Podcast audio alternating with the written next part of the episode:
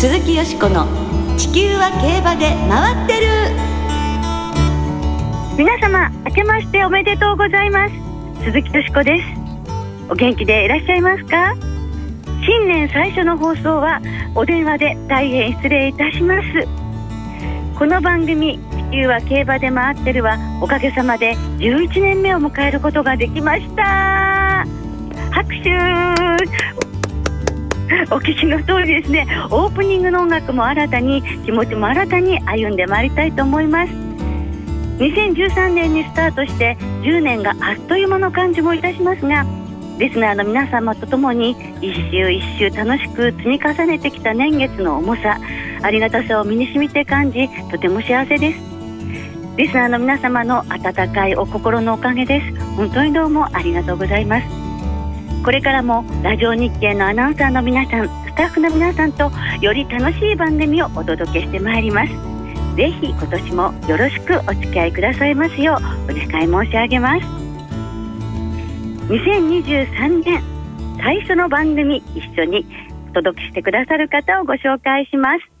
中野ライターアナウンサーです。はい明けましておめでとうございます。中野ライターです。よしこさん11年目おめでとうございます。どうもありがとう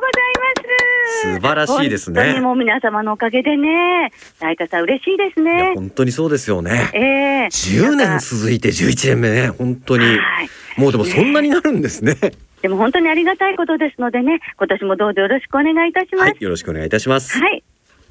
さて、JRA の競馬はすでに昨日から始まっていまして、中山中京両競馬場では金杯が行われました。中山金杯はハンデ戦らしくゴール前大接戦制したのはこれが初重賞制覇となるラーグルフそして京都金杯は関東馬イルシブパンサーが内から突き抜けて重賞2勝目をマークしましたがよしこさんいかがだったんでしょうか？はい。まあ、このね、イルーシブパンサーは、あの、昨年東京新聞杯団の重賞制覇で、今年、マイル会を見合わせてくれそうですよね。そうですよねえ、それは置いといて、私の予想の方はですね、はい え中山金杯は1着3着。京都金杯は2着3着ということで、まあ、いつものパターンかと思って、私らしいスタートだなと思いました。えそうですか？僕いや結構よしこさん年末なんか絶好調だったような記憶があるんですけどかったですよね。ちょいちょい。良かったですか？でもね、このなんかもう微妙にね、ずれるっていうところが私なんです。いやでもね、ね近いからいいじゃないですか。私なんかもう全く大外れでしたからね。そうですか。あじゃあ、これはもしワイドだったら当たってたということでね、はい。まあ、良かったとして、まあ、今年もこんな感じで馬券もね、ライトさん楽しんでいきましょね。そううですね本当に。はい。さあ今日のこの番組はですね毎年恒例 JRA 後藤正幸理事長の新春インタビューをお届けしてまいります。鈴木よしこの地球は競馬で回ってる。この番組は JRA 日本中央競馬会の提供でお送りします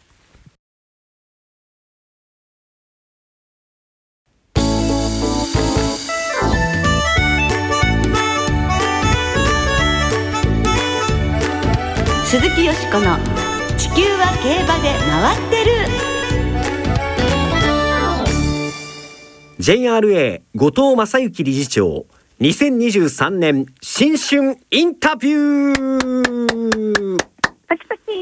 はいということで、はい。新年最初の特集として JRA 日本中央競馬会後藤正幸理事長のインタビューを今年もお届けしたいと思いますはい。毎年お送りしている恒例の理事長インタビューですが、昨年に続き今年も中野ライトアナウンサーがお話を伺ってきてくださったんですね。はいそうですということで早速ねお聞きいただきたいと思います、はい後藤理事長のインタビューお聞きいただきましょうまずはですね昨年2022年を振り返っていただきました後藤理事長明けましておめでとうございますおめでとうございます。いよいよ2023年の競馬が始まるわけですがこの新年を迎えまして今どういうお気持ちでいらっしゃいますか？そうですね。あの毎年そうなんですけれども、やっぱり新しい年が来るとこうフレッシュなこうリセットしてまた一年が始まるなっていうこう明日に向かう明るい元気な気持ちが湧いてきますね。まあそんな中まずはちょっと去年2022年の競馬のシーンを振り返ってお話しいただきたいと思うんですけれども、はい何と言いましても競馬場に多くのお客さんが戻ってきました。入れるようになりました。どういうふうに毎週競馬場の様子ご覧になってたんでしょう？夏の競馬から少しずつ入場券の当日現金発売を再開して、はい、まあ、秋に入ってからは G1 競争を施行する競馬場以外では当日現金でも入場いただけるような環境になってきました。やはりその競馬広い意味でのライブイベントですからやっぱり観客オーディエンスの存在っていうのは不可欠だなっていうことをつくづく感じてますね。多分その騎乗してる側もそうだと思うんですけれども、えー、人馬一生懸命ゴールに向かう中で多くのお客様のやっぱりお支えというんですか熱を感じてるんじゃないでしょうか。その中でも上半期やっぱりあのダービーデーというのはひときわ大きな盛り上がりを見せましたですね。そうですね。あのお天気にも恵まれましたしなんといってもあの武豊騎手が前人未到6回目のダービー制覇。いやこういう時に勝つんだなって 本当にこう彼のその持っている姿を目の前で見てまたそれをその多くのお客様が温かく受け止めていただいていやライブイベント本当に競馬いいなってつくづく思いました。海外から短期免許で騎手の方も来日されて夏にはワールドオールスタージョッキーズも開催されてということがありました。この辺りはどういうふうにご覧になってました？本当にあの人馬の交流も世界的に一時途絶えていたものが昨年夏前ぐらいから少しずつ少しずつ復活してきてビフォーコロナといいますかそれに近い環境が近づいてきてるなというのは実感してます、まあ、もちろんその今のコロナ禍完全に収束したわけでもありませんしまだまだ予断は許さないと思いますけれども、まあ、こういう形でもやっぱり次の時代といいますかアフターコロナに向けて少しずつ歩みが始まったなっていうのを実感してます。とりわけあの8月にワールドオールスターも開催できましたしまたあのジャパンカップにもヨーロッパから4頭ドイツ1頭フランス3頭そして10月以降久しぶりに短期免許で来日するトップジョッキーも増えてきましたし少しずつやっぱり以前の中央競馬の姿がなんとなく戻ってきつつあるんだなというのは実感してます。その他の競馬シーンなんですけれどもジョッキーに非常に注目が集まった昨年かなと思いますが何と言いましてもその中でルキーの今村聖奈騎手、えー、女性騎手の年間最多勝記録更新50勝も突破ということで本当に素晴らしい活躍見せてくれましたね。女性騎手ということでその着目を浴びる部分もありますけれども今あの中野さんおっしゃったようにその50勝という一つの節目の勝ち星史上5人目ということでいわゆる新人騎手としても歴史に残るような活躍をしているわけですからあの大変なあの活躍だというふうに思ってます。新人騎手に限らず昨年先ほどのダービー6度目の武豊騎手をはじめとして2900勝に到達した横山典弘騎手そして、えー、柴田義富騎手が王子褒章を受賞しなお JRA 最高齢での勝利記録更新。さらにあの福永雄一騎手も、えー、13年連続で100勝以上年間上げるという、はい、そのベテラン勢がものすごく頑張った1年でもあるし一方でその G1 競争荻野極騎手石川幸人騎手そして酒井隆成騎手これからその次の時代を担うジョッキーたちの活躍もあったあの騎手の活躍が目立つ1年でもあったのかなというふうに思ってます競馬はもちろん馬が主役ではありますけれども人と馬との一体感が人々に感動をもたらすということもありますし次の時代を似合うジョッキーが次々と出てきてくれる、まあ、すごくその楽しみなことでもありますし、まあ、ぜひあの多くのお客様にもご声援ご支援いただければというふうに思ってます。ということでまずは JRA 後藤正幸理事長のインタビュー。昨年2022年を振り返ってのお話をお聞きいただきましたけれどもよしこさん、はい、お話伺ってどういう印象をお持ちですか？あいろんなねシーンがこう蘇ってまいりましたけれどもでも去年ね、あの、お客様が戻ってこられたっていうことがとても印象的ですけれどね、ええ、あの、やはりコロナになってから丸3年ですよね。競馬が休むことなく開催され続けたことっていうのが、もう一番だと思って、あの、関係者の皆様のそれは努力と尽力のおかげで改めて感謝申し上げたいなと思いますね。本当にそうですよね。はい。いろんなものが考えてみたら本当にあのコロナが始まった直後ですかストップした中で、あの中でも本当に競馬だけはずっと続いたわけで、えー、ねそしてこうやって、えー本当にまあビフォーコロナコロナ禍前の様子に本当にかなり近づいてきてる感じがありますもんね。えー、そうですね。はい。さあ、続いてですが、後藤理事長のインタビュー続きをお聞きいただきたいと思います。今年2023年のお話です。それでは続きまして今年2023年の取り組みについていろいろ伺っていきたいと思いますけれどもまずはプロモーション去年の暮れに引き続きヒーローイズカミングでということを発表 JRA されましたけれども今年はどのような展開をとお考えなのでしょうか？はい。あの今年もこのヒーローイズカミングさらにパワーアップして引き続きあの競馬場への誘引にもつながるようなプロモーションに回帰していきたいなというふうに考えております、えー、ご案内の通り昨年から始めたヒーローイズカミングですけれども、えー、長澤まさみさんと三上愛さん、お二人に今年も出演いただきながら新たに豊富な人生経験をベースに時にこのお二人を温かく見守り特にこのお二人に道を指し示す存在として佐々木蔵之介さんにもご出演いただくことになりました。楽曲は引き続き安室奈美恵さんの「ヒーロー」このヒーローに乗せてワクワクしていただけるような楽しいプロモーションを展開してまいりますのでぜひご期待いただければと思ってます。さあそして春4月にはいよいよ京都競馬場がリニューアルオープンしますね、はい、あの最近映像でも今のその工事中の様子など見られるようになりましたけれども、はい、この京都競馬場リニューアルはどんなことを期待されてるんでしょう？はい。あのー、今回のその京都競馬場のリニューアルですけれども、えー、スタンドそれと馬場さらに厩舎この全面的なその一体整備ということでかなり大掛かりな工事2年半に及ぶ工事でありました、まあ、いよいよ4月22日にグランドオープンを迎えることになりましたけどもまあ、新しいスタンドでもあります。例えばあの指定席屋外観覧席とも従来より間隔を広げて少しでもその滞在環境を良くしていきたい。あるいはその投票所についても約半数がキャッシュレス投票機、えー、JR うまかに変わっております。うまかによって、えー、業務用のエリアが狭くすることができる分お客様エリアが広く取れるというような環境にもつながっているところです。それとあの従来円形でおなじみだったパドックですけれども、はい、あの馬がまっすぐ歩く姿が見えないというような難点もありましたので楕円形に変形し、えー、2階にはあの360度パドックを取り囲むパドックリングというのも新設されて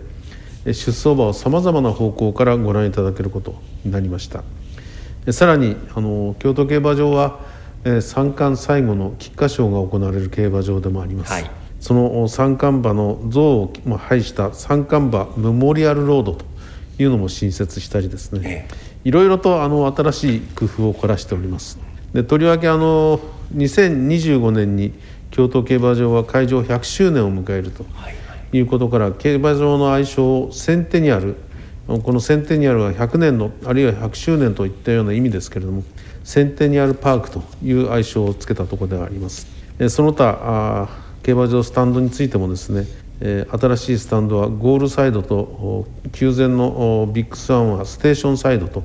いうような呼び呼び名に変えたりですね、ええ、まあ、いろんな工夫をしておりますのでぜひあのまた4月22日以降の京都競馬場にお運びいただければというふうに思っております。いやもう本当に2年半ですもんね、もう待ちに待ったお客様も多数本当にいらっしゃるかと思います、ね、いやもう本当にあの多くのお客様にあのご不自由をおかけしている中であの皆さんどんな競馬場になったんだろうというご期待もあると思いますし私自身もですね、まあ、早く新しい競馬場で、えー、競走馬がその一生懸命走る姿を見たいなというふうに思ってます。私自身も早く新しい競馬場で実況してみたいなというふうに思っております。よろしくお願いします、はい、賞金面のお話をちょっとさせていただきたいんですけれども昨年ジャパンカップ有馬記念の賞金4億円に増額って大きなことがありましたけれども今年さらに1年で5億円になるんですね。あのまあ非常にその部分もあの世間から注目されているところでもありますけれどもやっぱりあの賞金っていうのは競争のインセンティブでもありますしその参加しようとするインセンティブしたがってそのインセンティブが高ければ高いほどトップホースが参加する傾向が強くなりますしそれはすなわち G1 にふさわしい競争の格価値を維持するということにもつながります。このところあの海外の G1 競争の賞金が水準上がってるというところもありますし、とりわけあの急激な円安が影響しているというようなところもありますので国際競争力を維持するという面からもですね賞金増が必要だと判断いたしまして今おっしゃったようなジャパンカップ有馬記念などには一着賞金を5億円といたしたところであります。はい今年機種の負担重量を少し引き上げるという施策もなさるんですね。あの機種の健康と福祉については今世界的にもあの大きな課題の一つになってます。それはあのどういう意味かと言いますと例えばその過度な減量を抑制する。すなわちその騎手の肉体的な精神的な負担を軽くしていこうという流れがその今世界のその競馬サークルの潮流でもありますし、えー、健康面の安定化を図るということは競馬主催者としての責務であるというふうに考えていますでなおその将来にわたって騎手の優秀な人材を確保していくという面からも例えばその日本人の体育これが向上しているという背景もあり、えー、負担重量の引き上げと、まあ、これと連動して競馬学校あるいは騎士免許試験における体重制限の緩和というようなことも考えているところであります。実施については一部を除いてこれまた来年2024年ということになりますけれどもあの昨年全日本的なそのダート路線の体系整備についてさまざまな施策が発表されました。やっぱりこのダート競馬の改革というのも一つこれから先のこの競馬の将来を見据えた上で、非常に大きな重要なことになるんでしょうか？はい、あのー、中央地方の垣根を越えた全日本的な整備がこれまで行われてこなかった3歳のダート路線において今回のような競争体系が新たに構築されたことについてはこれは非常に意義のあることだというふうに思っております。で他の路線につきましても各カテゴリーの頂点競争それとその前哨戦が明確になったことによって、まあ、さらに加えて国際化への道筋が示されたことも日本のダート競争の発展に向けた大きな一歩というふうに捉えています芝中央競馬ダート地方競馬この両輪がですね日本の競馬をさらに盛り上げてこれまで以上に国内外から日本馬日本競馬の評価が高まること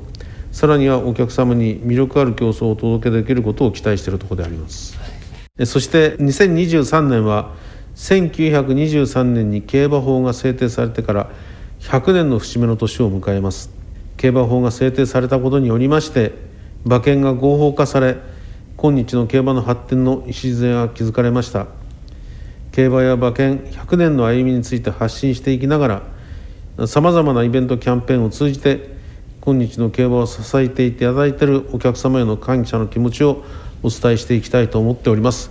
どうか今年も1年よろしくお願いいたします。JRA 日本中央競馬会後藤正幸理事長にお話しいただきました。ということでよしこさん今年の施策さまざまお話出てきましたけれども、いかがでした、そうですね。本当にいろんなことがね今年ありますね。あの胸躍ること多いですね。京都競馬場もね私も行ってみたいですね。そうですよね。あのホームページで拝見してもね、ええ、かなりこうワクワクしますもんね、はい、ええ。そしてあとあのお話にありましたけれどもダートの改革ですよね、うん、これも大きなことですしそれ以外にもまたいろんなことが今年はありますものね、はい、豊富な話題があって、やっぱりこう、コロナもね、さらに収束して、思いっきり競馬楽しみたいって、より思いました。はい、えー、ということで、新年最初の特集は JRA 後藤正幸理事長2023年新春インタビューをお届けいたしました。鈴木よしこの地球は競馬で回ってる。ここからは週末に行われる重賞を展望していきます。今週は土曜日から月曜までの3日間連続開催。日曜日中京競馬場で新山記念。月曜日中山競馬場でフェアリーステークスが行われます。まずは中京で行われる3歳馬による芝 1600m の G3 新山記念を展望していきましょう。とにかく今年は小頭数となりましたこの一戦ですけれどもね。はい。よしこさんどんな見解でしょうか？新山記念は1点でいきたいと思っています。はい。まずは2番のライトクオンタムですね、えー、牝馬ですけれどこう1点ですよね。それで武豊騎手が349勝なんですね、重賞が。重賞ですねはい。それを、えー、350勝を新年早々、弟の幸四郎トレーナーの管理場で決めるかっていうところも見どころですが、なんといってもディープインパクト最後の世代の血統登録された6頭のうちのの牝馬2頭のうちの1頭なんです。えよくこのステージに来てくれたと思って、ええもう今年はこの馬でずっとかけたいなと思います。えなるほど。はい。そして、えー、牝馬はね、ここからシーキュンザパールとか、フサイチエアデールとか、ジェンティルドンナ、アーモンドアイなどが、ここからね、大活躍してますからね。そして、もう一頭は5番のクファシルです。えー昨年大活躍のダイナカール一族、この馬も、えーそのダイナカール一族で、エアグループの血を引いているわけですが、はい。3歳最初の重賞もエアグループの孫でと思いまして、2番、5番の馬連1点です。なるほど。はいい中野さんは？い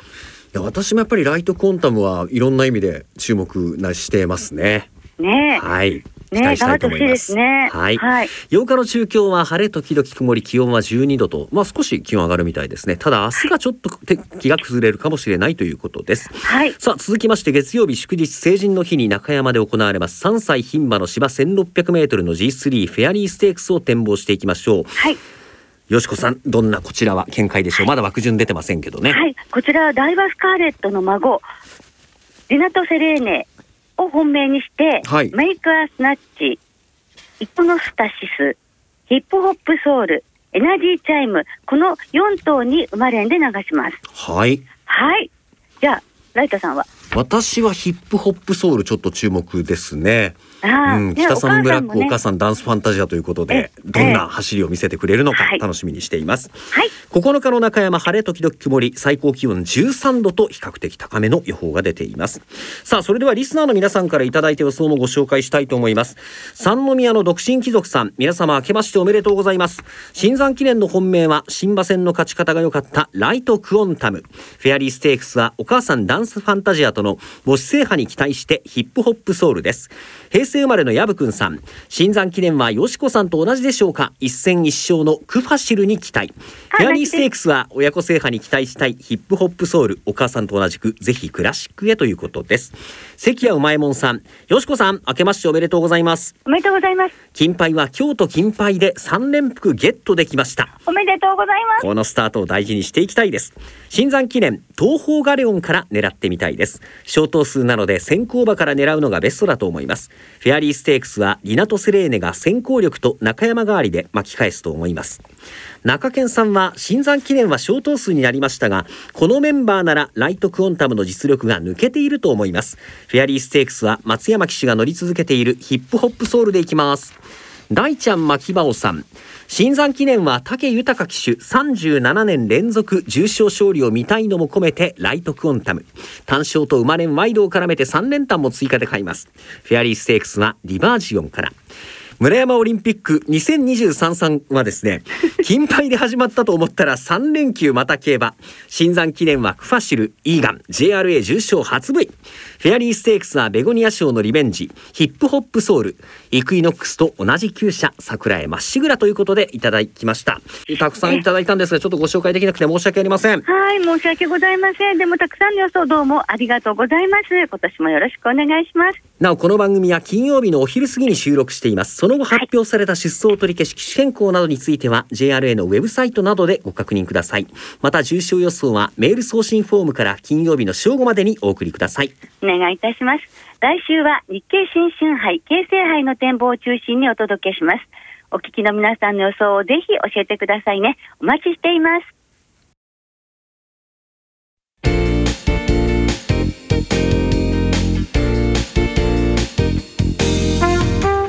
そろそろお別れの時間となりました。今週は9日月曜日の祝日成人の日まで3日間連続開催。中山中京2つの競馬場でレースが行われます。さあそして明け3歳によるレースはですね3日間2場でなんと38レースあるんです。よしこさんあの今週注目されている3歳馬いますでしょうか？はい。明日、中京競馬場4レース新馬戦ダート1800メートルですが、はい東方霊源という東方ジャッカル菊花賞馬は東方ジャッカルの老いなんですね、父が振り下ろすと、あの楽しみにしています。なんかちょっと渋いところですね。はい。はい。これてますよ楽しみにしましょう、はい。